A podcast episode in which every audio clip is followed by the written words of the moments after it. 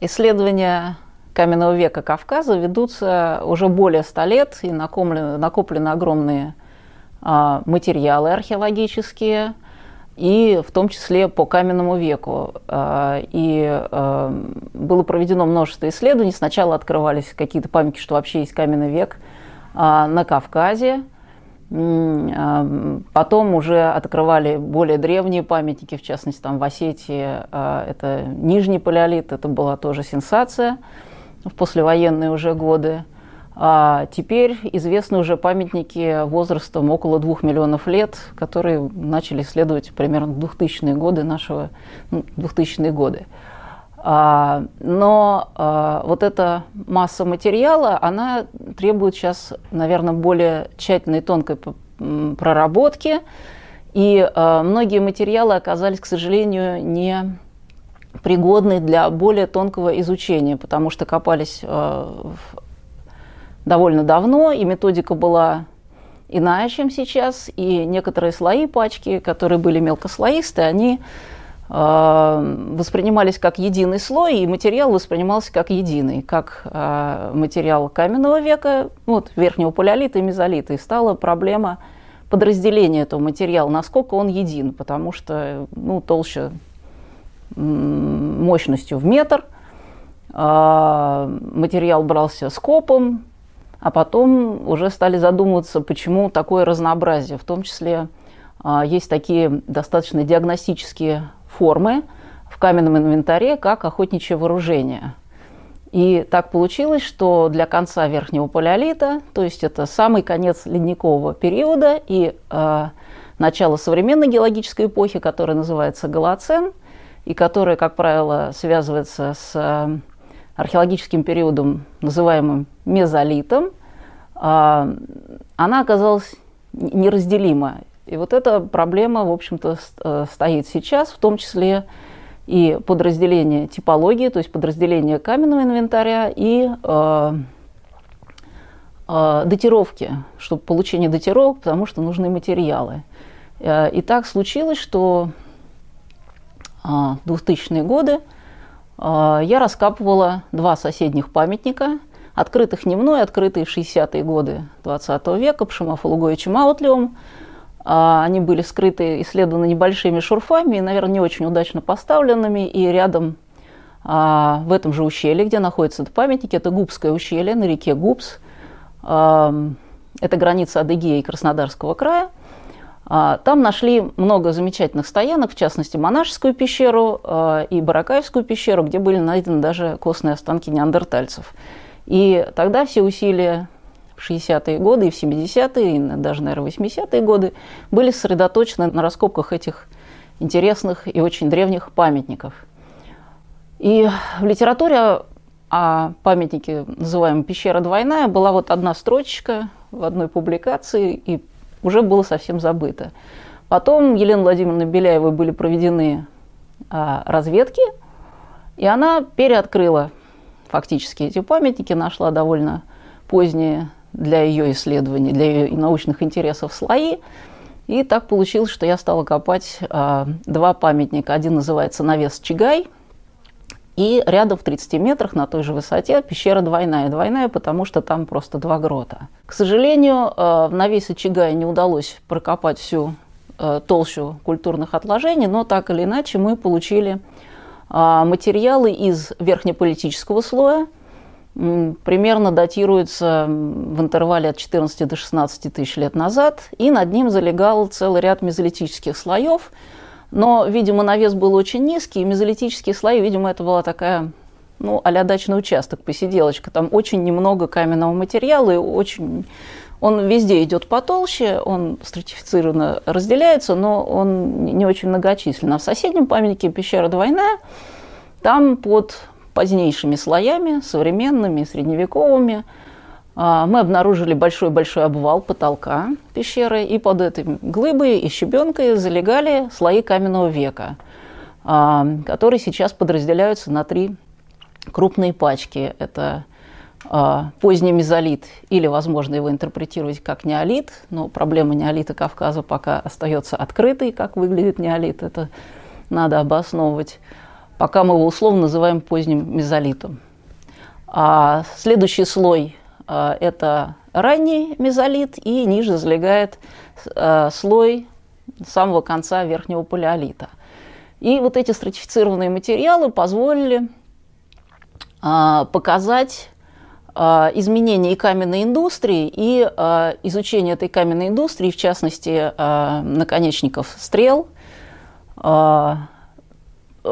Формы их изменялись, и не только формы, как оказалось, было проведено исследование мною и совместно моей а, коллегой а, Олесей Игоревной Успенской, которая занимается трассологией, то есть по следам а, намоток и по следам износа на этих наконечниках стало ясно, что в конце верхнего палеолита в основном все наконечники стрелы были колющие, то есть вот, ну, с острым концом.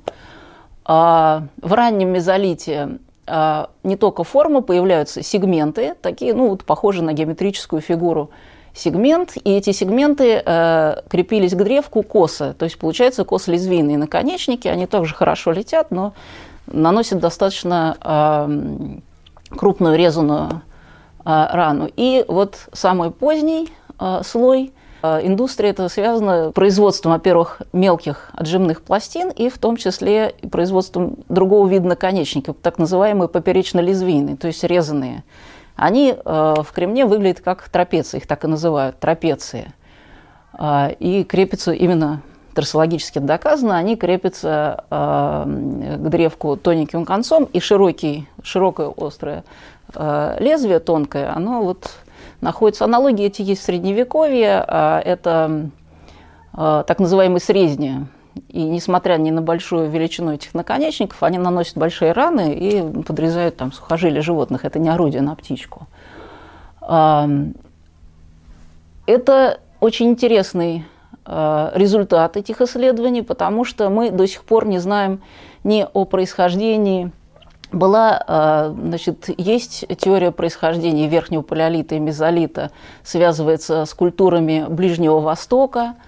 А, некоторые а, исследователи считают, что это имеется влияние из Южной Европы, и эта проблематика заселения Северного, в частности, Кавказа, крайне интересна. Возможно, там, конечно, встречались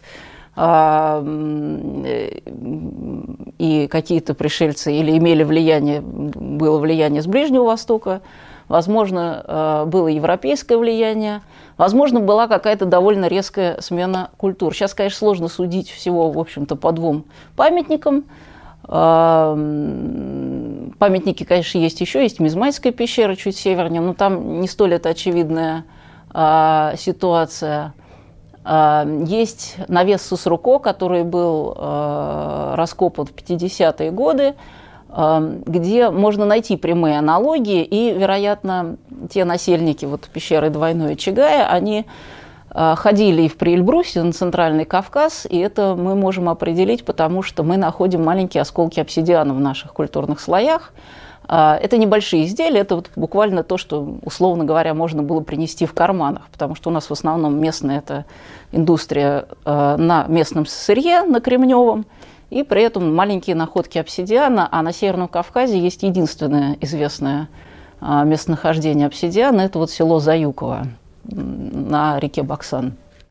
Одна из главных наших сейчас проблем – понять и пути заселения – Кавказа а, и а, понять, насколько а, мезолит вырастает из конца верхнего палеолита, или это приходит какая-то новая волна населения, и также понять происхождение вот того самого неолита Кавказа, который мало известен, но предположительно все-таки вот эти культуры, у которых есть в инвентаре трапеции, скорее всего, это относится уже а, к эпохе неолита. И что это, пришлое население или это вот культура постепенно росла? Конечно, мы не, никогда наука не может зафиксировать какого-то плавного э, вырастания вот посекундно, да, мы не можем эти переходы, мы все равно какие-то вехи фиксируем, но э, пока непонятно ни пути заселения. Вот по э, находкам обсидиана мы можем сказать, что насельники вот в Губском ущелье. Они, при том, что эти обсидианы есть как в верхнеполитических слоях, так и мезолитических, так и вот в позднемезолитических и неолитических слоях. Везде мы обсидиан находим. То есть понятно, что с востока они приходили сюда и, вероятно, и ходили обратно. Возможно, это были какие-то перекочевки там сезонные. А, и вообще, в общем-то, Губское ущелье не очень там понятно, что они там искали. Надо сказать, что они были охотниками. А, все и в верхнем палеолите у нас есть, и в мезолите. Это все охотничья добыча. А, а в верхних слоях мезолитических и вот позднемезолитических или неолитических, кроме костей животных диких, которые явно были объектами охоты, мы находим огромные скопления раковин э, брюхоногих моллюсков хеликс. Проще говоря, это виноградные улитки.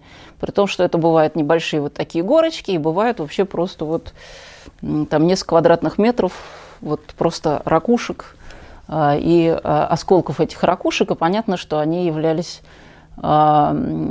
достаточно большой доли рациона а, древних насельников, и, скорее всего, это может быть какие-то сезонные стоянки.